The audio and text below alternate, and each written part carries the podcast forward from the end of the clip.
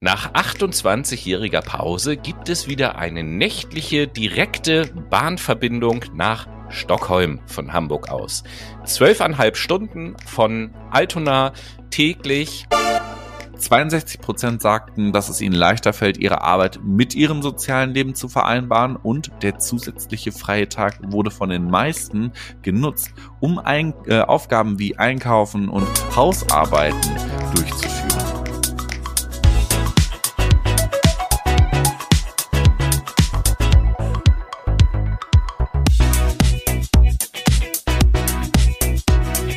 Einen wunderschönen guten Tag, liebe Menschen, und herzlich willkommen zu einer neuen Folge eures Lieblingspodcasts. Ihr habt eingeschaltet bei Fact My Brain und wir sind heute in einem ganz besonderen Land unterwegs. Ich begrüße euch mit einem Fa'avea Ile Atua Samoa. Das heißt, Samoa ist auf, äh, gegründet auf Gott und damit ist ja auch klar, wir sind heute auf Samoa unterwegs, beziehungsweise wir, das bin einmal ich, Noah und Tobi auf der anderen Seite der Erdhalbkugel. Was geht ab? Ja, ich äh, Grüße gehen nach Samoa, das Land, in dem wir der berühmteste und beliebteste Podcast diese Woche sind, auf jeden Fall. Und äh, ganz zu Beginn muss ich jetzt direkt mal sagen, das Vorgespräch vor diesem Podcast, das wäre eigentlich fast ein, ein Fuck My Brain YouTube-Video wert gewesen. Mhm. Selten so viel Spaß im Vorgespräch gehabt wie heute. Ich sag nur, der Bristol Aufguss Stufe 2. Genau, Bristol Aufguss Stufe 2. Wir haben da also eine neue Sauna-Überraschung uns überlegt und außerdem. Eingesch eingefleischte äh, Fans von Fact My Brain wissen natürlich, was wir hier meinen. Und außerdem haben wir eine neue Schwimmtechnik zum Durchqueren der Ozeane erfunden. wir und nennen es das Fächern. Genau, und die, die ja, gibt ja auch Fächerfische tatsächlich. Also das Ach, ist die, die, die Fächerfischtechnik. Genau. Ähm, und äh, eine, eine Band, die Noah euch später präsentieren wird, hat es in unsere Sendung geschafft, die auch für Aufsehen gesorgt hat. Ganz Aber nun genau. gut, das ist halt das Vorgespräch, das zeichnen wir nun nicht auf und äh, widmen uns dann doch heute lieber wieder dem den redaktionellen Inhalten quasi. Ihr wisst ja, es ist Ende des Monats und das bedeutet, wir haben wieder eine Monatsrückblick-Sendung mit dem Titel Fakt Mai. Februar. Heute dreht sich alles um den kürzesten Monat im Jahr. Und den da ist. Juni. Ach nee, Mai. Mai ist der, der kürzeste. Der Mai ist der kürzeste. Er hat nur drei Buchstaben. Ganz genau. ja, stimmt auch wieder. Ne, super. Heute mal aus dem Mai, heute aus der Zukunft für euch direkt in die Vergangenheit durchs Mikro. Man kennt's. Nein, heute sprechen wir natürlich wieder im ersten Teil über einen kleinen Überblick und dann kriegt ihr eine Runde Good News um die Ohren gescheppert und ich glaube, wir fackeln auch nicht lange, sondern ja, leiden gleich mal rein, aber es gibt da ja auch noch so ein paar Sachen von der letzten Folge, ne, Tobi? Ja, also das gibt so ein, so ein paar Nachträge zu machen ähm, mhm. über Dinge, über die wir in den letzten Folgen gesprochen haben, muss ich sagen. Mhm. Ähm, eine Sache aus Thüringen, da haben wir in der Sendung drüber gesprochen, wo da wir gibt's die Türen in Thüringen, genau, wo wir die, äh, nee, Thüringen ist einfach eine Sportart. Also da muss man halt versuchen, mit dem Körper eine Tür aufzubekommen. Thüringen. Thüringen. Und ja, geil. Da haben wir gesprochen über eine Kooperation der AfD, CDU und FDP, die da Zum die Regierung Thüringen. bestimmt haben. Nee, da ging es tatsächlich um ein neues Spielhallengesetz. Mhm. Aber das ist nicht so wichtig. Der Nachtrag ist, dass äh, der Alexander Gauland, der hat sich geäußert anlässlich des zehnten Jahrestages der Parteigründung AfD und hat in diesem Zusammenhang gesagt, eine, ich zitiere, eine Zusammenarbeit zwischen CDU und AfD wird kommen und sie wird im Osten kommen. Ja, Nur wann, kann ich nicht sagen. Ja, genau, ja des Weiteren die absehbar ist ja auch rechtskonservativ alles. Des, ne? des Weiteren sagte er, dass der CDU einfach jede Möglichkeit zu regieren fehlt, wenn sie nicht mit den Grünen zusammenarbeiten wollen. Es sei denn, sie arbeiten mit der AfD zusammen. Ah. So, das als Nachtrag zu unserem äh, CDU-Roast, beziehungsweise äh, es geht noch weiter. Wir haben ja diese CDU-Sendung aufgenommen, unmittelbar an, bei der Berlin-Wahl. Hm. Und ähm, die CDU hat jetzt ja schon mal etwas verlautbart, was sie in Berlin machen möchte, wenn sie die Regierung stellen sollte in Berlin. Was wäre das denn? Was wäre das denn? Ähm, Im Mai, äh, beziehungsweise Mitte 2020 wurde in Berlin ein Antidiskriminierungsgesetz beschlossen. Mhm. Und dieses Gesetz möchte die CDU abschaffen wieder. Sie möchte es kippen, natürlich. Genau. Also dieses Gesetz soll Minderheiten vor der Diskriminierung durch Behörden schützen und das möchte die CDU gerne rückgängig machen. Ach so, natürlich, weil alles, was nicht deutsch ist, muss ja nicht muss ja diskriminiert Nein, werden. die Begründung so. ist sehr interessant. Die Begründung ist sehr mhm. interessant. Die haben nämlich gesagt, dieses Gesetz sorgt dafür, dass die Bürger den Behörden nicht mehr vertrauen. Und deswegen soll das Gesetz wieder abgeschafft werden, damit die Behörden nicht unter Generalverdacht gestellt werden. Aha, ja, na klar. Das okay. ist die Begründung. Ja, ist ja nicht so, dass in, dass in Behörden, Behörden nachweisbar ist, äh, dass äh, Diskriminierung stattfindet. Im Übrigen, wenn ihr hier ein Klopfen hört, das sind meine Nachbarn über mir. Die spielen wieder wild im Wohnzimmer. Ähm, ja. die spielen wild im Wohnzimmer. Er ja, ist das, das Wildschwein und das, der Witz an der Sache ist, ja. Sie ist der Hirsch. Nee, ja, also so, ich, so ungefähr ungefähr wahrscheinlich. Also der Witz an der Sache, die ein kleines Kind ist im Säuglingsalter und äh, das äh, Kind kann nicht solche Geräusche machen. Das sind die Eltern. So, deswegen sage ich ja, die Eltern spielen da oben. ja, ich, und ich habe mich nur gefragt, als welches, also welches Wild die spielen. Ja, äh, das ist eine gute Frage. Aber mal, egal. Sind, jetzt sind Koreaner, müsste ich fragen. Genau. Jetzt äh, starten wir rein in den Monatsrückblick tatsächlich. Genau. Ähm, und da blicken wir zunächst einmal nach Spanien. Ihr wisst ja, Spanien ist ein, ein, Land, was aktuell ein bisschen politisch in der Revolution unterwegs ist und viel für Menschen proaktiv beschließt. Und Spaniens Parlament hat Mitte Februar zwei neue Gesetze verabschiedet, die ähm, Änderung des Geschlechtseintrages von Transpersonen vereinfachen sowie Abtreibungen leichter machen.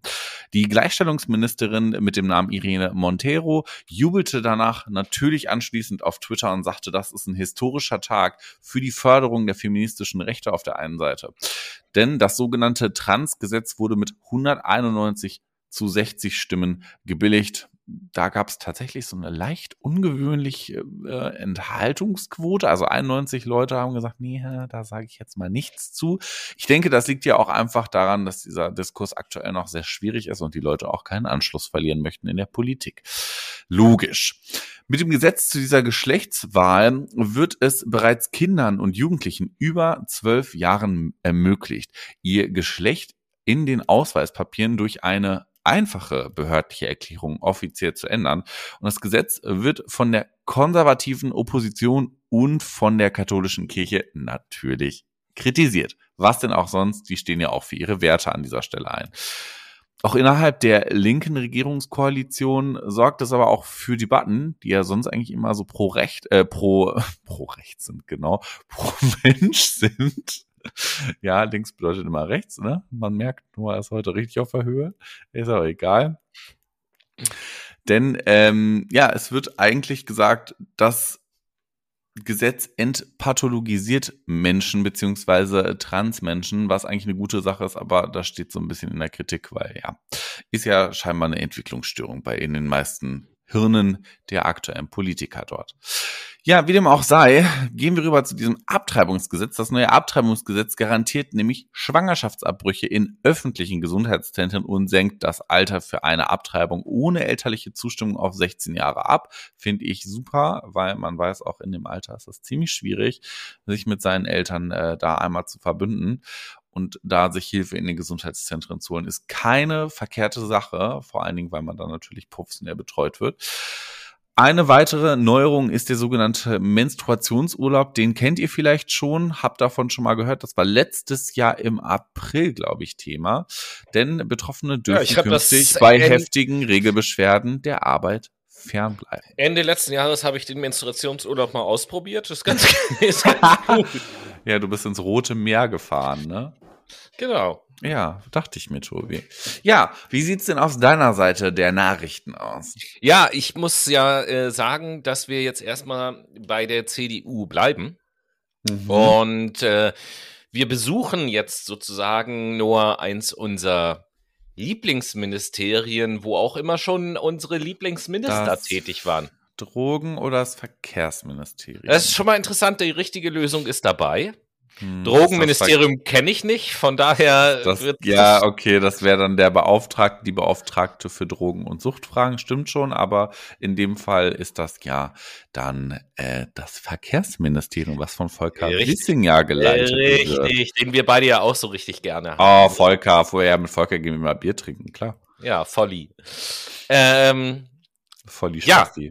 Also Volli, Volli will in den nächsten Jahren ähm, 30 Milliarden Euro ausgeben. So, was ja jetzt erstmal, ne, also Verkehrsministerium 30 Milliarden Euro ausgeben, da kann jetzt alles mögliche gute und nicht so gute passieren. Was meinst du, wofür? Er will weitere Autobahnen ausbauen, nämlich von acht auf zehn Spuren. Ich habe das in der Tagesschau gesehen. Das war ganz schlimm. Ich habe mich Nein, nein, nein, nein, nicht von acht auf zehn, von acht auf zehn. Er möchte, er möchte insgesamt 115 Bauvorhaben ähm, für die Verbreiterung von Autobahnen in der Tat auf sechs Spuren, auf acht Spuren und auf zehn Spuren das ist so und Knotenpunkte ausgeben und das Beste daran ist noch, an der mhm. ganzen Sache, er möchte diese Projekte, und jetzt gibt es so eine behördliche Bezeichnung, als von überragendem öffentlichen Interesse kategorisieren. Und das bedeutet dann mhm. nämlich, dass dann ähm, Güterabwägung und Prüfung von Natur- und Klimaauflagen wegfallen und das trotzdem genehmigt wird. So. Ja, natürlich. Da haben wir doch auch schon den Hintergrund der ganzen Sache wieder. Ach, 80 Naturschutzgebiete sind davon Ach, bedroht. Toll. Ach super. Genau. Und äh, mindestens 410.000 Tonnen CO2 werden dadurch zusätzlich jährlich ausgestoßen. Das ist so lachhaft, ne? Was will die FDP denn noch? Wollen sie nicht einfach noch eine Atombombe auf Deutschland schmeißen? Schmeißen und sagen, das wäre ein ganz tolles Interesse der Gesellschaft. Oh naja, ja, du, super. Du weißt doch, da haben wir auch schon oh. mal äh, öfter drüber geredet, was im Zusammenhang mit dem Autoverkehr die FDP auf jeden Fall nicht will, oder? Ja, dass einfach weniger wird. Nein. Ja auch, was denn? Na, das gibt da ein Streitthema, wo die FDP immer sagt. Das Tempolimit. So, das Tempolimit. Da gibt es nämlich auch in diesem Zusammenhang etwas Neues. Mhm. Es ist mhm. nämlich jetzt äh, eine Studie entschieden des Bu Bundesumweltamtes, die herausgefunden Was sagt, hat. Tempolimit bringt nichts. Nein, äh, was herausgefunden hat, dass das Tempolimit noch viel mehr CO2 einspart, als man bisher gedacht hat, nämlich ungefähr das Dreifache. Oh, man, könnt, man könnte mit einem Tempolimit auf deutschen Autobahnen, einem Tempolimit von 120, könnte man jährlich 6,7 Millionen Tonnen CO2 einsparen. Das ist knapp dreimal so viel wie ursprünglich gedacht. Ja, wenn man 2,3. Wenn man dann zusätzlich auf den Landstraßen noch ein Tempolimit von 80 machen würde, wären das insgesamt beides zusammen 8 Millionen Tonnen CO2 pro Jahr. Das würde bedeuten, bis zum Jahr 2030 47 Millionen Tonnen CO2, die man einsparen könnte, nur durchs Tempolimit, versus 30 Milliarden ausgeben, um 410.000 Tonnen zusätzlich pro Jahr auszustoßen. Komisch, ja, weiß ich nicht, was man da machen soll. Haben wir nicht auch noch sehr, also ich meine, 800, über 800 Brücken müssen in Deutschland saniert werden, die sonst nicht mehr nutzbar sind. Alleine da wird viel zu wenig Geld investiert. Jetzt möchte man neue Bauvorhaben nach vorne bringen, anstatt mhm. erstmal die alten Sachen. Mehr Flächen versiegeln. Ja, eben, anstatt erstmal die alten Sachen wirklich zu Ende zu machen. Da merkt man doch schon wieder, da ist nicht zu Ende gedacht worden. Ich finde Ach, auch da, gedacht, ich Mann. hoffe ganz im Ernst, da klagt jemand gegen vom Bundesverfassungsgericht. Das wäre ganz toll. Ja, das wäre, also die, ich meine, man muss sich doch nur mal in die Zahlen angucken hm. und die Aussage, die dahinter steckt, äh, der Klimawandel ist uns scheißegal. Hauptsache Autos fahren, Hauptsache der Autoindustrie ist gut und äh, Hauptsache wir bauen hier tolle deutsche Autobahnen, auf denen man ohne Tempolimit durch die Gegend brettern kann. Ist Volker Wissing ein Kapitalist? Ja, Volker Wissing hm. ist ein Kapitalist. Juhu. Ja, ganz toll ist das. Ich würde einfach mal sagen, ähm, wenn wir jetzt schon über die Reduzierung von CO2 durch den Verkehr reden, dann bleiben wir mal in Hamburg und gucken uns an, was Hamburg möchte. Hamburg will keine Verbrennertaxis mehr. Denn du, du lachst, warum lachst du? Ja, das ist halt eine von meinen Youth News Meldungen. Ah, funny, siehst du mal. Ja, also als äh, erstes Bundesland wird Hamburg ab 2025 keine Verbrennertaxis mehr zulassen. Gerade im Verkehrssektor muss man nämlich in Sachen Klimaschutz, das hat nämlich Tobi gerade eben ja schon mal verdeutlicht, ein bisschen schneller vorankommen. Und das Verbrenner aus für Hamburgs Taxen ist hierfür echt ein echt gutes Beispiel, denn Schon jetzt würden durch die Umstellung auf mit Wasserstoff und elektrifizierte Taxis jährlich 2000 Tonnen CO2 eingespart. Und elektrifizieren wir die gesamte Flotte in Hamburg, sind es ungefähr 25.000 Tonnen im Jahr. Das ist doch krank, oder? Ja, total. So, ja, warum machen wir das denn nicht einfach? Go for ja, it. Hamburg geht ja jetzt voran, was das angeht. Genau, nämlich aber mit dem Projekt Zukunftstaxi. Aber am schönsten fand ich für, mein, für, für meinen Kopf, der heute auch irgendwie ein bisschen komisch drauf ist, stelle ich gerade fest, äh, gerade deinen Satz und den damit verbundenen Gedanken, äh, sinngemäß lautet der Satz ungefähr, äh, das wird, äh, man muss beim Verkehr oder im Verkehr, ja, mit dem Thema Umweltschutz vorankommen. Ja, das ist wichtig. Biologisch abbaubar. Keine Kondome, Kondome mehr, Leute. Doch, biologisch ja. abbaubar, ohne biologisch, Plastik. Oh, biologisch abbaubare Kondome. Gibt's sowas? Ich habe keine Ahnung. Ich google das jetzt. Nachhaltige Kondome. Ja, dann müsst du wieder benutzbare und wasch, waschbare. Waschbar. ja. Hier, wasch mal dein Kondom aus. Kannst du noch mal benutzen? das ist richtig eklig. Bäh, ja, okay. Ich krieg gerade richtig Entenpelle, ne? Ja, gut, dann lass mal weitergehen. Oh, oder, oder wolltest du zu den Taxis noch was erzählen? Nee, komm, lass gut sein. Ja. Ich dann kommen wir zu der ersten Meldung. Verkehr. Dann kommen wir mhm. zu der ersten Meldung, wo ich sagen muss, ähm, Fuck My Brain, der prophetische Podcast, hat mal wieder zugeschlagen. Mhm. Vor geraumer Zeit schon hatten wir eine extra Sendung über ein ganz bestimmtes Thema und bei diesem Thema gibt es jetzt Neuigkeiten tatsächlich. Mhm. Bei den fleißigen Brainies klingelt es vielleicht, wenn ich den Namen Prospera sage. Ist das diese, diese Stadt von mm. PayPal-Gründer Schlag mich tot, wie er mm. heißt? Also, das ist diese Privatstadt in Honduras und da gibt es jetzt Streit. Denn äh, einerseits werden im Dschungel von Roatan, das ist ja die Stadt, äh, die Stadt, sage ich schon, die Insel, auf der Prospera entstehen soll, werden die ersten Häuser gebaut. Noch nicht mhm. viele, aber die ersten Bauvorhaben laufen. Und derweil versucht die Regierung von Honduras, Prospera die gesetzliche Grundlage zu entziehen, was mhm. anscheinend gar nicht so einfach ist. Mittlerweile hat ja die Regierung auch gewechselt in Honduras und es ist eher eine linksorientierte Regierung und die möchten dieses Projekt halt nicht mehr, weil letzten Endes auch die Bewohner, vor allen Dingen auf dieser Insel, äh, die Fischer in der Umgebung und so, sich äh, Sorgen machen, weil die halt Angst davor haben, dass sie enteignet werden könnten, damit Prospera noch mehr mehr Land kaufen kann und noch größer werden kann. Und äh, die befürchten quasi, dass sich da in diesem Dschungel diese Stadt ausbreitet wie so ein Krebsgeschwür. Davor haben da alle Angst, dass ihnen mhm. damit die Existenzgrundlage entzogen wird. Und äh, ja, das ist ein Grund, warum die honduranische Regierung eben halt versucht, die Gesetze so zu ändern, dass das halt nicht mehr weiter voranschreiten kann. Und ich will ja nicht sagen, aber wir haben halt vor geraumer Zeit gewarnt. Ganz davor. genau, das haben wir nämlich getan. Äh, wie hieß denn nochmal die Folge? Äh, Dystopie Privatstädte. Hashtag Dystopie Doppelpunkt Privatstädte. Also wenn ihr darüber noch mal ein bisschen mehr erfahren möchtet, dann schaut doch gerne mal, äh, hört doch gerne mal in diese Folge rein. Ähm, ja, und an dieser Stelle können wir mit einer, ich sag mal, leicht schlechten Nachricht weitermachen. Also wir sind jetzt zwar nicht so ganz beim Thema Migrationspolitik, aber ich bringe das jetzt trotzdem einfach mal, denn es geht da nämlich auch um Landfläche. Die EU will nämlich ihre Außengrenzen in Zukunft stärker kontrollieren. Und das haben die Staats- und Regierungschefinnen auf einem EU-Sondergipfel beschlossen in diesem Monat.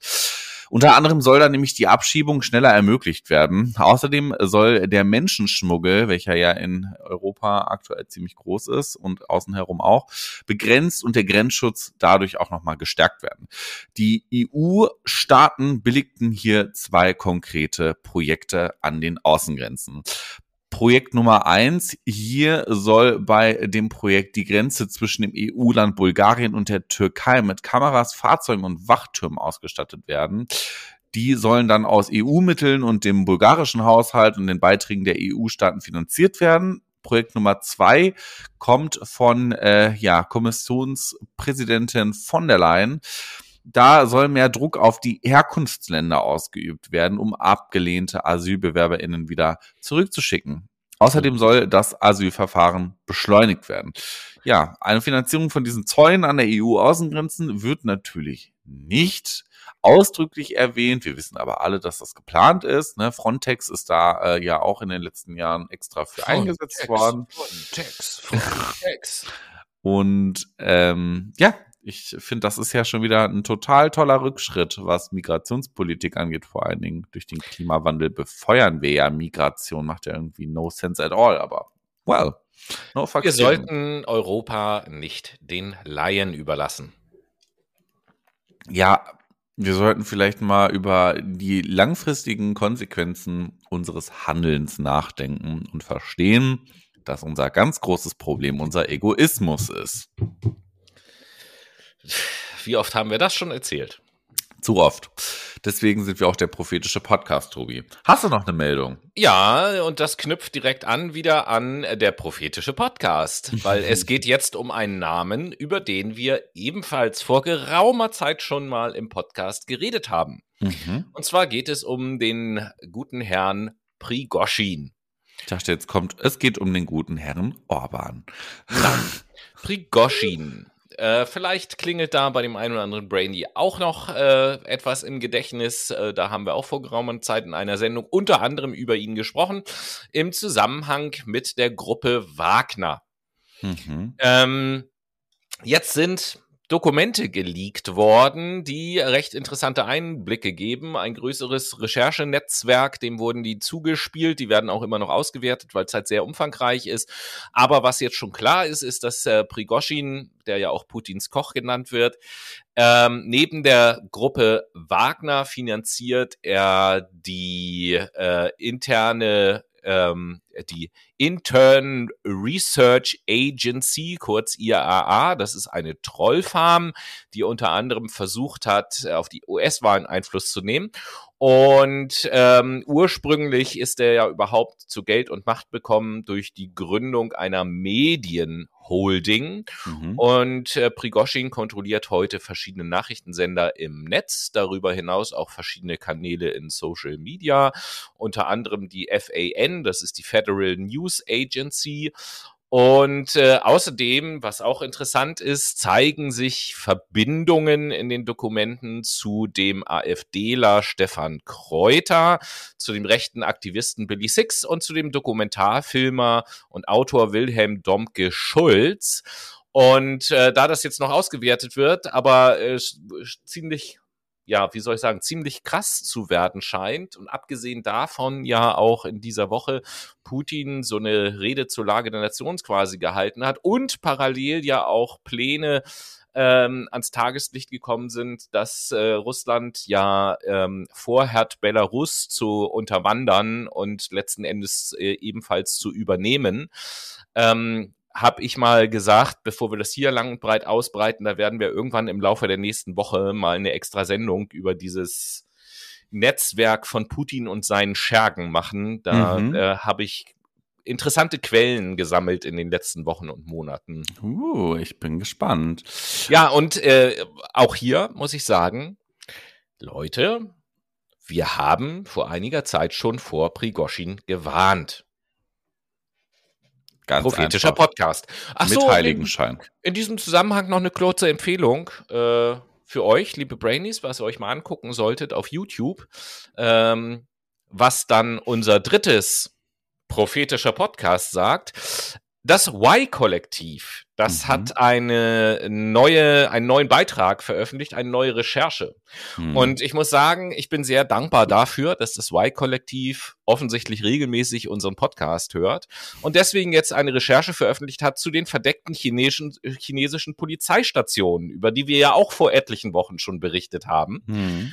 Und äh, ja, absolute Anguck-Empfehlung. Es ist einfach total krass. Äh, und zu dieser Doku kann ich auch nur sagen, Leute, wir haben davor gewarnt.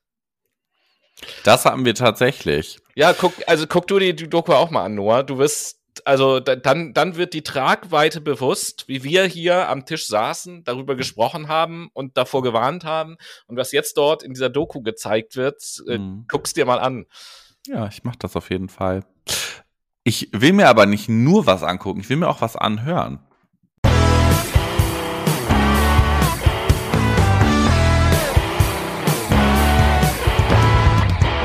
Und hier ist sie wieder, die, ach, Late Machado Playlist. Exactement.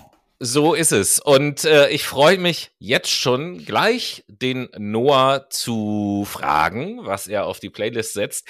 Denn es ist soweit, er präsentiert die Band, die bei mir äh, im Vorgespräch zur Sendung zu einem kleinen Lachflash geführt hat. Noah, welchen Song und welche Band setzt du als erstes ah, auf die Playlist? Ah, ah, ah, ah, ah, ah, das andere frage ich gleich.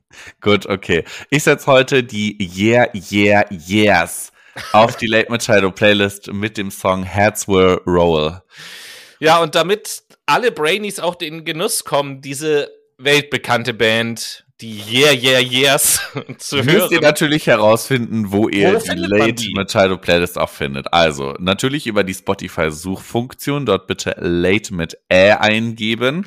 Und das, was ihr, äh, ja, sowieso machen solltet, ist uns auf unserem Instagram-Kanal folgen. Und dort haben wir für euch extra für die Playlist in den Highlights einen Ordner angelegt mit dem Namen Wichtige Links und Playlist oben links klicken, dann kommt ihr zur Playlist. Und ja, Tobi. Hast du gerade gesagt, hast du gesagt, oben links klicken oder oben links klinken? Oben links klicken. Das klang wie klinken und ich dachte schon, man soll sich oben links irgendeine Pille reinklinken. Ja, erstmal eine Runde reinklinken. Ach so, ja, jetzt bin ich auch noch dran. Ich habe, ich war ein bisschen dran. ratlos. Ich war ein bisschen ratlos vor der Sendung. Was soll ich denn auf die Playlist setzen? Und äh, ich habe. Die Yeah, Yeah, Yeahs. genau. Und ich habe eine Liste mit Songs, die ich irgendwann mal auf die Playlist setzen will. Da sammelt sich dann immer alles, weil zwischendurch kommen dann mal so aktuelle Sachen dazu. Und da habe ich heute gesagt, ich setze einfach die beiden ältesten Sachen, also die, die am längsten schon unbenutzt auf meiner Vorratsliste stehen, die setze ich heute in dieser Sendung auf die Playlist. Hm. Und beginnen tun wir tatsächlich auch mit einem äh, Klassiker äh, aus den äh, ich glaube, späten 90er Jahren mhm. von der Band Spin Doctors das Lied Two Princes. Geil. Und mit uns zwei Princes sind wir dann zurück im zweiten Teil. Gute Überleitung. Ähm, und sprechen jetzt so ein bisschen mehr über äh, positive Vibes und yes. positive Nachrichten.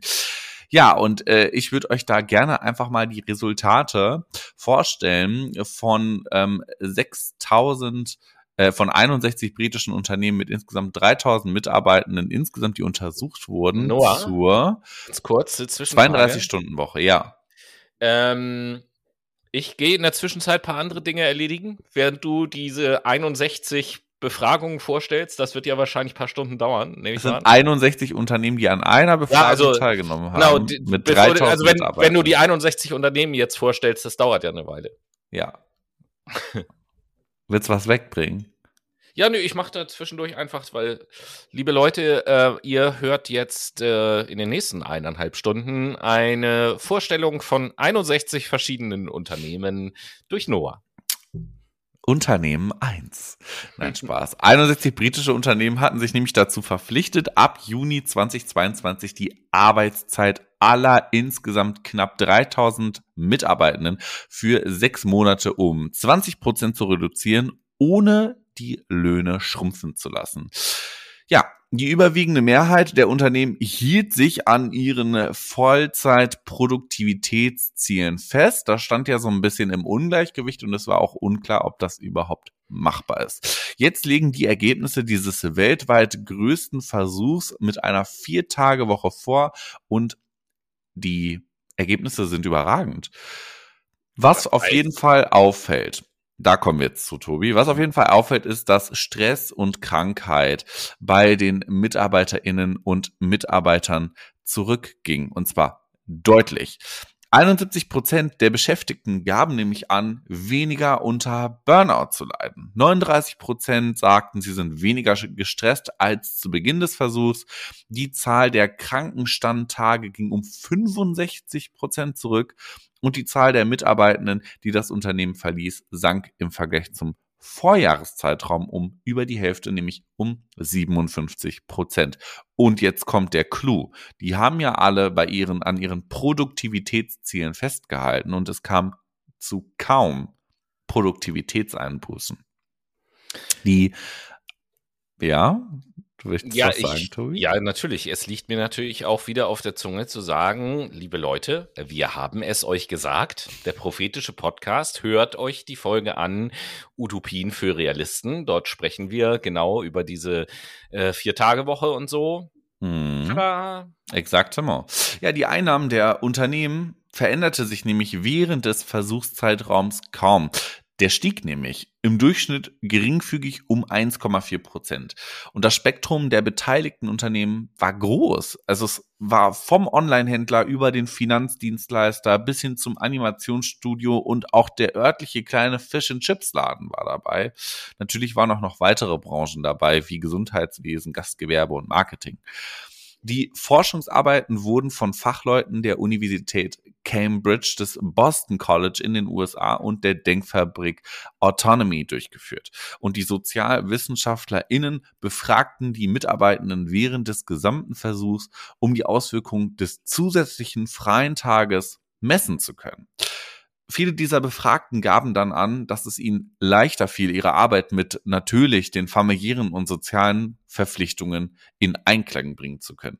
Denn 60 Prozent der Beschäftigten stellten fest, dass sie besser in der Lage sind, ihre bezahlte Arbeit mit ihren Betreuungspflichten zu äh, vereinbaren 62 Prozent sagten, dass es ihnen leichter fällt, ihre Arbeit mit ihrem sozialen Leben zu vereinbaren und der zusätzliche freie Tag wurde von den meisten genutzt, um ein, äh, Aufgaben wie Einkaufen und Hausarbeiten durchzuführen. Viele erklärten auch, dass ihnen dadurch erst Freizeitaktivitäten am Samstag und Sonntag überhaupt ganzheitlich ermöglicht wurden.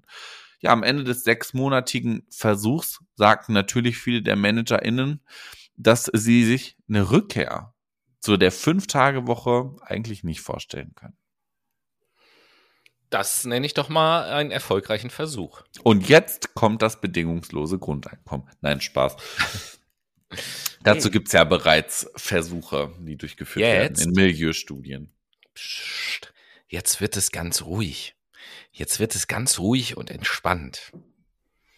Und ich freue mich ganz besonders über diese ruhige, entspannte und durchaus auch umweltfreundliche Good News zu berichten. Denn sie hat sowohl mit meiner Lieblingsstadt zu tun, oder nein, mit meinen beiden Lieblingsstädten mit Platz 1 und 2, mhm. genauso wie dann logischerweise mit meinen beiden Lieblingsländern. So, Noah, jetzt erstmal, welche Städte, welche Länder könnte ich wohl meinen? Schweden. Mhm. Norwegen. Mm -mm. Dänemark. Mm Welche Städte vor? Also Länder ja. war es das. Wel welches wohl meine Lieblingsstadt? Ja, deine Hamburg. So. Also mit Hamburg hat das was zu, zu, tun und damit ja logischerweise auch mit Deutschland. Da haben wir schon mal äh, Stadt und Land. Deutschland, Schweden, so. ja, was noch? Und was ist in Schweden wohl meine Lieblingsstadt? Örnsköldsvik. Mit Sicherheit nicht. Stockholm. Richtig. Mit Hamburg und Stockholm hat die nächste Good News was zu tun. Denn nach 28-jähriger Pause gibt es wieder eine nächtliche direkte Bahnverbindung nach Stockholm von Hamburg aus. Zwölfeinhalb Stunden von Altona täglich äh, verkehrt dieser Zug Preis ab 35 Euro. Je nach Buchung gibt es. Wie? Ja, das ist jetzt für einen einfachen Sitzplatz natürlich nur, aber es gibt halt Sitzplätze, es gibt Liegeplätze, es gibt Schlafwagen, es gibt auch edel ausgestattete Schlafkabinen mit eigenem WC und Dusche. Und äh, ab, Ende, ab Ende März wird diese Strecke sogar noch in Deutschland erweitert bis nach Berlin. Und äh, das ist mal okay. wieder eine sehr, eine sehr schöne europäische Bahnreiseroute, wie ich finde, wo ich mir sehr gut vorstellen kann, äh, vielleicht nicht dieses Jahr, aber nächstes Jahr, dass ich einfach mal sage, au ja, lass mal mit dem Zug von Hamburg nach Stockholm fahren. Und je nachdem, wie da die Preise so sind, wenn man das richtig als Urlaub nimmt, könnte ich mir auch vorstellen, irgendwie mit irgendjemandem zusammen das zu machen und dann auch zu sagen, ja, alles klar, dann lass mal so eine Schlafkabine. Das ist ein Aufruf. Meldet euch jetzt Nummer 0176 522 dreimal die 8 Du Schelm, dass du einfach deine Telefonnummer durch ja, ne, um dich kleiner, an meinen Vorschlag hier ranzuzecken. Geil, erstmal ein paar geile Seier abgreifen, den Spaß. Aber äh, ja, das ist ein Aufruf. Wer Bock hat, ne, meldet sich gerne über Tobis privates Instagram-Profil. Ja, ja, genau. Und äh, noch eine Sache will ich direkt mal äh, hinten dran hauen. Und zwar ist das eine Good News, die mit deinem Arbeitgeber zu tun hat. Oh. Ja, Wieso? Oh. Okay. Kann, weißt du noch nicht, was ich meinen könnte, ne? Nee, eigentlich nicht. Also, wir befinden uns am UKE, für mhm. alle, die es nicht wissen. Und äh, am UKE ist jetzt eine neue Professorenstelle entstanden. Nicht mhm. einfach nur besetzt worden, sondern entstanden. Und das ist die allererste Professorenstelle für dieses Thema äh, überhaupt in Deutschland. Oh, geil. Gab's vorher noch gar nicht. Hast du nichts davon mitbekommen? Nee. Äh, der, der Name Maike Freie sagt dir auch nichts? Auch nicht, nee. Das ist nämlich die erste Professorin für Tierschutz am UKE. Ach, geil. Genau. Und ah. ihr Forschungsschwerpunkt äh, ist, klar, wir sind im medizinischen Bereich nach wie vor, ihr Forschungsschwerpunkt ist die Fragestellung, wie kann in Zukunft auf Tierversuche verzichtet werden? Finde ich richtig gut. Aber ist natürlich auch notwendig in der Forschung, ehrlicherweise. Also ich verstehe ja, dass man das irgendwie abschaffen möchte, aber ich finde so genetische Sachen schwierig. Natürlich brauchen wir da Mäuse und Ratten. Kannst du nicht direkt am Menschen testen? Naja, ja. äh, nee. Naja, ich wollte ich, ich, ich wollt mich jetzt dazu hinreißen lassen, aber Sie, liebe Brainies, sowas würde ich ja nie sagen, dass es ja mittlerweile in Deutschland genügend Menschen gibt, wo man sagen könnte, ach. Kann äh, man es reduzieren? Ich man, glaube ja. Kann man machen, so, so, so ein Höcke vermisst niemand, beispielsweise. Ey, also jetzt bleiben wir mal ganz ethisch, auch wenn das ein Rechtsradikaler ist. Ähm, ja, nee, Moment mal, Rechts, des Tages. Recht, Rechtsradikale haben doch Menschenversuche, äh, haben doch Menschenversuche befürwortet durchaus früher immer. Und da kann man doch mal mit gutem Beispiel vorangehen. Ja, aber dann, nee. nee. Dann würde ich eher die Tierversuche in der Kosmetik komplett streichen. Dafür wäre ich. So ja, bin sowieso dafür, dagegen. dass man sich nicht so viel Schminke ins Gesicht schmeißt. Also am Ende des Tages verstopft das nur die Poren. Gut, ich verstehe so den Zusammenhang nicht, wie du von Höcke zu Schminke kommst, aber ist auch völlig Da egal. sind auch Tierversuche. So, und ja. wenn, also bevor ich Menschen opfere, dann. Ja, dann malen wir halt Höcke an. Mit, mit, mit, mit, Tierversuche in der Kosmetik. Also was heißt Tierversuche? Höckerversuche an in der Kosmetik. Super. Ja, so. ja, gehen wir doch mal direkt rüber in die Fleischproduktion in Deutschland. Da Ach, das ist ja interessant, ja. Die Fleischproduktion ist nämlich im Jahr 2022 stark zurückgegangen. Das haben jetzt die Auswertungen ergeben. Und das liegt natürlich auf der einen Seite am Schweinebestand, das ist weniger geworden, aber auch an der veränderten Essgewohnheit der Deutschen. Viele Deutsche haben nämlich ihren Fleischkonsum reduziert. Zumindest sagen sie das laut einer äh, kürzlich erschienenen Umfrage selbst über sich. Und womöglich ist an der Selbsteinschätzung tatsächlich etwas dran, denn die Fleischproduktion ist in Deutschland 2022 das sechste Jahr in Folge zurückgegangen. Das meldete nämlich das Statistische Bundesamt. Ein Erfolg auch für den Klimaschutz, muss man sagen. Auch wenn Importe von Fleisch in diesen Zahlen jetzt nicht berücksichtigt wurden, zeigt sich ein Trend hierzulande, denn die Produktion sank um 8,1 Prozent, also umgerechnet auf 7 Millionen Tonnen. Und damit ging die inländische Fleischproduktion nach dem Rekordjahr 2016 mit 8,3 Millionen Tonnen jedes Jahr sukzessive zurück. Allerdings nie so stark wie letztes Jahr. Ja, es gibt auch äh, einen langfristigen Trend zu weniger Schwein. Gilt halt nicht für so super gesund. Der Bestand an Tieren sank nämlich seit 2012 um ein Viertel oder besser gesagt sieben Millionen Tiere, während die Zahl der Betriebe sogar um mehr als 43 Prozent einbrach, also von 29.800 auf 16.900 Betriebe. Im Übrigen, bei Rindfleisch sank die Schlachtmenge im vorherigen Jahr um 8,2 Prozent, also auf knapp unter einer Million Tonnen, äh, ja, eine Million Tonnen. Bei Geflügelfleisch gab es nur einen Rückgang von 2,9 Prozent auf umgerechnet 1,5 Millionen Tonnen. Kann ich aber auch irgendwie nachvollziehen, weil voll viele Leute, die halt Sport machen, nutzen immer noch das tierische Eiweiß. Weil es einfach, ich denke mal, besser verfügbar ist. Einfacher verfügbar ist. Whatever. So sieht das auf jeden Fall aus mit dem Fleischkonsum. Ja, die Sportler sind schuld. Natürlich. Alle Scheißwichser. Ja, hast du doch schon in der Vor... Hier, das hatten wir doch schon in der Vorbesprechung. Warum soll man denn unbedingt Sport machen? Das ist doch Bullshit. So viel. Wort zum Sonntag. Ne? Ja, wir bleiben aber bei der Ernährung tatsächlich wie passend ähm, und beim Umweltschutz. Und wir gehen jetzt mal in die Schweiz. Und da gibt es nämlich Good News von Aldi und von Lidl.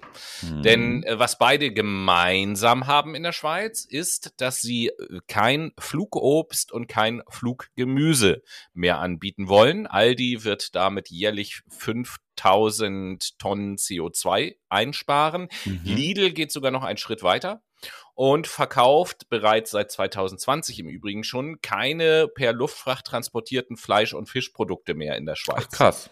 Mhm. Das also, ist natürlich saugeil. Hier und da können diese Discounter doch auch mal was Gutes machen. Ja, keine Flugmango mehr. Läuft nicht. Wo krieg ich da meine Avocados her? Ja, ein Glück wohnst du ja nicht in der Schweiz. Äh, ach ja, stimmt, das ist ja in der Schweiz. Ja, wann wird das auf Deutschland übertragen, ist die Frage, ne? Ja, dann wirst du auf deine Schauen Avocados wohl entweder woanders hingehen oder mal verzichten müssen, vielleicht. Ich, also, ich sag mal so, ich kann das natürlich verstehen, gewohnte leckere Lebensmittel, tralala, aber ich sag eins, ich werde aus hm. freien Stücken hm. ab sofort auf Avocados verzichten. Ja, auf Avocados, aber auf deine Fleischwurst am Morgen auf deinem Toastbrot wahrscheinlich nicht, oder? Die ist ja auch nicht geflogen. Und Avocados, Avocados mag ich sowieso nicht ja, und habe genau. sowieso noch nie gegessen, also kann ich auch gut darauf verzichten. Hm, Tobi. Naja. Aber, aber mein, mein, Frühstücksfleischkonsum habe ich ja sowieso bereits reduziert, weil ich ja, ihn das mit, vegetarischer, so. Äh, mit vegetarischen Produkten ergänzt habe. Ja, dann sollten wir vielleicht mal bei deinem Flug rumreden oder den Flugwhisky. Weißt du, wie lange das her ist, dass ich mir das letzte Mal eine Flasche Whisky gekauft habe? Also von, von meinen Single Malt Dingsbums Sachen da. Schon zu lange. Ich ziehe dich auch nur auf. Gehen genau. wir rüber zu saufenden Vätern in Deutschland. Die werden nämlich immer einfühlsamer. Nein, deutsche Väter werden immer einfühlsamer, muss man ehrlicherweise sagen. Früher war es ja Vätern wichtig, ihre Familie finanziell abzusichern und denen eine Sicherheit für die Zukunft zu bieten. Heute geht es ja tatsächlich mehr darum, Werte zu vermitteln, wie zum Beispiel Zuneigung oder auch Einfühlsamkeit äh, oder vielleicht auch einfach Aktienanlagen. Aktienanlagen, genau. Nein, aber diese wichtigen sozialen Werte werden einfach viel mehr vermittelt. Das geht aus einer Studie hervor, die heißt You Don't Need to Be Superheroes. Das sind Einblicke in die vielfältigen Lebenslagen von Vätern. Durchgeführt wurde diese Studie vom Team der ähm, ja von einem Team quasi der TU Braunschweig und der FH Kiel. Und die Studie bestand aus mehreren Säulen. Es wurden 2200 Väter ähm, zur Kasse gebeten, nein Spaß, zum Fragebogen gebeten. Die haben nämlich äh, online Fragebögen beantwortet 55 Väter aus dieser Stichprobe nahmen nochmal an einem tiefen Interview teil und auch Instagram-Profile von Vätern wurden Wurde das unter Wasser analysiert. Ja, es wurde unter Wasser durchgeführt. Wie tief denn? Ja, sehr tief. Ah ja. 500 Meter unter dem Meeresspiegel. Okay. Deswegen ja, genau. also Tiefeninterview. Hm. Genau, richtig. Neben rechtlichen und biologischen Vätern bezog das Forschungsteam auch Pflegeväter mit ein und Väter in Co-Parenting-Konstellationen, aber auch homosexuelle Väterpaare. Ja, und was ist jetzt äh, quasi das Resultat? Aus der Studie geht nun hervor, was denn? Ich mache einfach weiter. Wie aus der Studie hervorgeht, haben sich die Befragten vom Bild des Vaters als traditioneller Ernährer losgelöst. Nur rund 12 Prozent von ihnen halten es für ihre wichtigste Aufgabe der Familie. Oh Gott, Tobi, Alter. Ich mach oh einfach. Ja. Ja, ist okay. Naja. Wie gesagt, nur 12% finden es super wichtig, die, finden die Familie finanziell abzusichern. Geh aus dem Raum raus, Tobi, echt. Die meisten Väter streben dagegen an. Die meisten Väter streben dagegen an. Die meisten Väter streben dagegen an, ihrem Kind sozial-emotionale Werte wie Zuneigung zu vermitteln. Ein Teil der Interviewten kritisierte ihren eigenen Vater in diesem Kontext als zu bestimmt, als zu abwesend und viel zu sehr mit der Arbeit beschäftigt. Sie nutzen hier ihre Väter als eigentlich ein negatives Vorbild und betonen, dass sie selbst als Vater viel bewusster und anders handeln wollen. Fast 85 Prozent der Befragten sind wöchentlich 40 Stunden oder mehr erwerbstätig, während fast drei Viertel der anderen Elternteile nicht oder maximal 30 Stunden in der Woche arbeitet. Trotzdem nimmt fast jeder zweite Vater, dass er sich genauso viel, achso, er nimmt sich das vor, dass er sich genauso viel um familiäre Angelegenheiten der Kinderbetreuung kümmern möchte, wie das gegenüberliegende Elternteil. Lediglich jeder zehnte Vater übernimmt die meisten Aufgaben der Familienarbeit. Dies sind vor allem Väter, die ihre Erwerbstätigkeit beendet oder deren Umfang deutlich reduziert haben, um mehr Zeit für die Familie zu haben. Für Unzufriedenheit sorgte auch, dass Väter einen Konflikt zwischen beruflichen, familiären und sozialen Aufgaben erleben. Ebenso verspüren Eltern massiven Druck im Beruf, in der Familie und im sozialen Umfeld alles geben zu müssen, was geht. Es zeigen sich Parallelen zur Mutter als Allrounderin, die im Job erfolgreich sein muss und gleichzeitig liebevoll die Kinder und ihre Verwandten umsorgt. Dies sorgt dafür, dass sich Mutterschaft und Vaterschaft auch ein Stück weit auflöst. Hin zur Elternschaft, die sehr stark beansprucht ist in unserer heutigen Zeit. Das Resümee des Forschungsteams spricht sich daher für eine familienpolitische Reform aus. So sieht das aus. Ja, siehst du, das sind äh, in der Tat mal gute Nachrichten und es geht ja nicht nur um die emotionalen Dinge, sondern die Väter übernehmen ja auch immer mehr die Aufgaben kulinarischen Dinge im Haushalt. In der Küche zum Beispiel Feta-Käse wird immer beliebter. Ja. Und äh, ja, von daher ist das doch ganz wunderbar. Manchmal auch im Alternheim, ne? Dann gibt's den Pflegeväter. ja, genau, der Pflegeväter. Pflegeväter Komm. wird Kacke spät. und womit wir wieder beim Bristol-Aufguss wären. Aber äh, gehen wir jetzt erstmal nach Berlin, obwohl das passt doch schon zum Thema. Ähm, in Berlin auch. Wir beschäftigen Berlin uns mit den, nein, wir beschäftigen uns mit den Hallenbädern in Berlin. Da wird reingekackt, okay. Richtig. Das Super. sind die Good News. Nein, äh, Einkommensschwache dürfen in Berlin äh, gratis ins Hallenbad. Seit dem 15.02. ist das so. Montags bis Freitags 10 bis 15 Uhr und samstags ganztägig. Das betrifft in Berlin insgesamt 650.000 Menschen, die davon Krass. profitieren und ist jetzt erstmal befristet bis Ende des Jahres. Also ich wiederhole das nochmal seit dem 15.02. montags bis freitags 10 bis 15 Uhr und samstags ganztägig in Berlin. Wenn ihr euch einkommensschwache Menschen angucken wollt, geht ins Hallenbad. Und damit gehen wir jetzt zurück in die Playlist.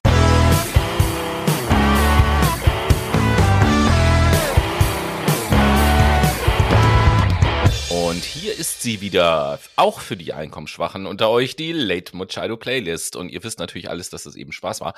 Ähm, Noah, welchen Song ja. packst du als zweites auf die Ich mach's Playlist? ganz kurz. Heute von Fowls den Song Spanish Sahara. Und du? Ja, und ich äh, mache weiter mit der Taktik von vorhin. Und der zweite Song, der auf, meiner, auf unserer Vorratsliste steht, ist von Donovan das Lied Hurdy Gurdy Man. Du hast dich über Yeah Yeah Yeahs kaputt gelacht. Hurdy-gurdy, ja, äh, Wäre wär der Songtitel Yeah Yeah Yeah, hätte ich mich nicht kaputt gemacht, gelacht. Aber die Yeah Yeah Yeahs als Band, darüber lache ich mich sehr wohl kaputt. Mhm. Es ist ein großer Unterschied. Die ja, Yeah Yeah Yeahs. bloß auf, sonst Es gibt eigentlich nur zwei wohl. Möglichkeiten, theoretisch, wo dieser Name hinpasst. Entweder ist es eine amateurhafte Punkband oder es ist eine Tanzkapelle, die auf Hochzeiten auftritt. Tanzkapelle. Ich wusste gar nicht, dass Kapellen auftreten können, aber ist okay. Guten Abend, liebe Gäste. Wir sind die Yeah Yeah Yeahs und wir spielen hier auf dieser Hochzeit. Würde sehr gut passen. Well, so. im dritten Teil sind wir angekommen. Äh, ja, und der dritte Teil angekommen. ist ja mittlerweile äh, in unserer Monatsrückblick-Sendung reserviert so, für Schwachköpfe. Der, der, Grabbeltisch der Nachrichten sozusagen. Der Aldi-Grabbeltisch. Wo man Abgelaufenes und Kurioses findet. Ähm, und wir fangen natürlich fast schon traditionell an mit zwei Meldungen aus der AfD-Infobox. Sie. Und äh, als allererstes gehen wir nach Magdeburg und dort hat nämlich der stellvertretende Landesvorsitzende der AfD auf einer sogenannten Friedensdemo hm. aufgerufen, nein, aufgerufen, einen Krieg gegen die Bundesregierung zu führen. Ah sehr passend auf einer Friedensdemo, nicht wahr? Ja, ich musste kurz rübsen, sorry. Ähm, ja, ja, kein Wunder. Also da muss ich sagen, Selbstbeherrschung, andere hätten beim Thema AfD gekotzt.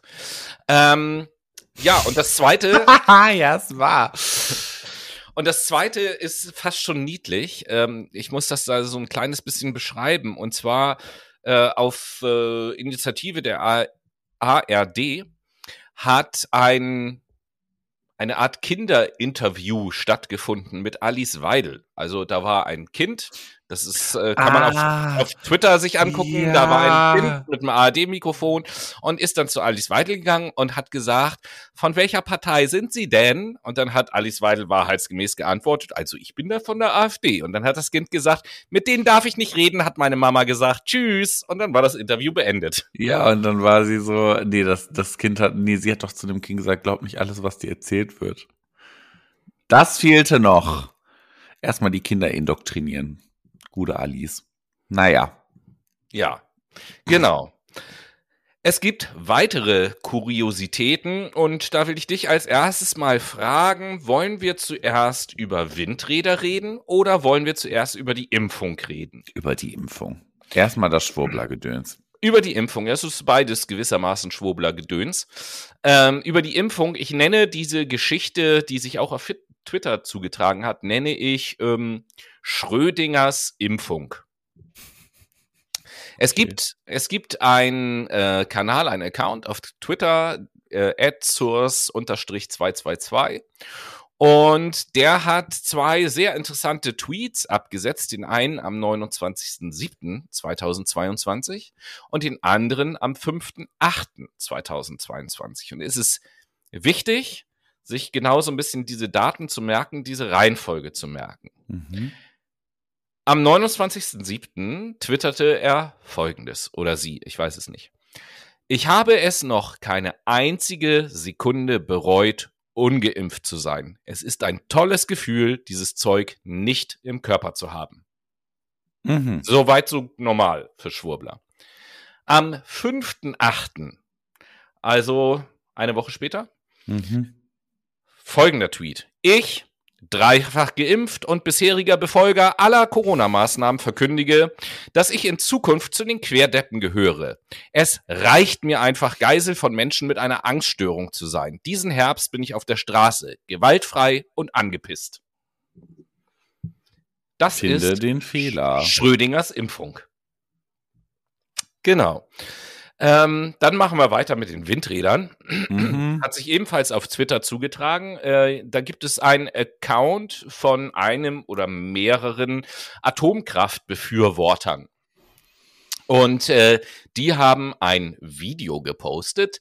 Ein Video, auf dem man sieht, wie ein Windrad oben, wo das Windrad in diesen Generator reingeht. Das Rindrad. Ähm, explodiert. Okay. So. Und mit der Überschrift Windkraft, äh, nee, Windradhavarie. Und mit dem Text dazu, eine von circa 40.000 in Deutschland pro Jahr. Unfassbar. Mhm. Dann fragt ein jemand anderes als Kommentar unter dem Bild nach 40.000 Havarien bei nur 30.000 Windrädern in Deutschland? Antwort, viele explodieren mehrfach. Die Zahlen sind durch russische Studien belegt. genau. Ja, Nett, verlässliche oder? Quelle. Quelle Russland. Genau. Super. Da ich explodiert in letzter Zeit viel. Da fliegen auch sehr viele Menschen in letzter Zeit aus. Ich vermute mal, ich vermute hm. mal, dass noch nicht mal Quelle Russland die richtige Angabe ist, sondern müsste eigentlich drunter stehen Quelle ich. Ja, anekdotische Evidenz. Wir kennen es ja alle. Genau. Damit das hier aber nicht so anekdotisch wird, müssen wir noch mal kurz über die Verkehrswende reden. Ganz genau. Ähm, es gibt ja durchaus Städte in Europa, die die Verkehrswende sehr konsequent angehen und sehr viel tun. Mhm. Würde dir da spontan eine Stadt aus Europa einfallen, die, wo die, du im Kopf hast, die tun viel dafür, vom Dänemark. Autoverkehr wegzukommen? Das ist eine Stadt, die kennen wir alle. Dänemark, natürlich. Kopenhagen. In, in welchem Land liegt Dänemark? Amsterdam, Kopenhagen. Genau, Kopenhagen zu Deutsch. Aber beide Städte sind dabei, tatsächlich. Amsterdam ist so eine Stadt, Kopenhagen ist so eine Stadt, aber auch Barcelona, mhm. Utrecht, Oslo und Paris. Und weißt du, was alle diese Städte gemeinsam haben? Sie erlauben Fahrräder nur in der Stadt? Na, ich meine mehr so auf politischer Ebene. Die kiffen alle. Nein, Nein, die werden alle von Bürgermeisterinnen regiert. Ah. Genau. Also da, wo die Frauen in den Großstädten das Sagen haben, scheint das mit der Verkehrswende recht gut zu klappen. Ja. Wird mal Zeit ähm, für die für eine Frau im Verkehrsministerium wahrscheinlich. Ja, das wird nicht passieren in Deutschland, weil wir alle noch am Stand von 1950 sind und uns das selber nicht eingestehen. Ja, das war's dann für diese Woche. Yes, Sir. Liebe Leute, ich hoffe, es hat euch gefallen. Ich fand es sehr amüsant und freue mich schon auf die nächste Woche. Ja, und äh, ich muss auch sagen, äh, das habe ich auch im Vorgespräch zu Noah gesagt, selten hatten wir eine Sendung, vor allen Dingen selten einen Monatsrückblick, in dem wir so oft feststellen konnten, mussten, wie prophetisch wir doch teilweise unterwegs sind. Äh, das ist echt erstaunlich, mhm. ohne dass es Eigenlob sein soll, aber an dieser Stelle muss das erwähnt sein, bei dieser Häufung im Moment äh, ist das schon gut. Und nächste Woche wartet auch wieder eine, wie wir glauben, sehr interessante Sendung auf euch. Ihr kennt das schon, klar. Die Philosophie-Serie geht weiter nächste Woche. Und mhm. nächste Woche wird die große Ideologie-Sendung.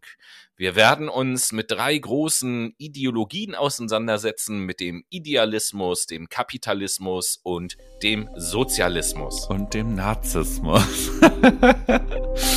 Super. Das steht dann als Kuppel da drüber. Klasse.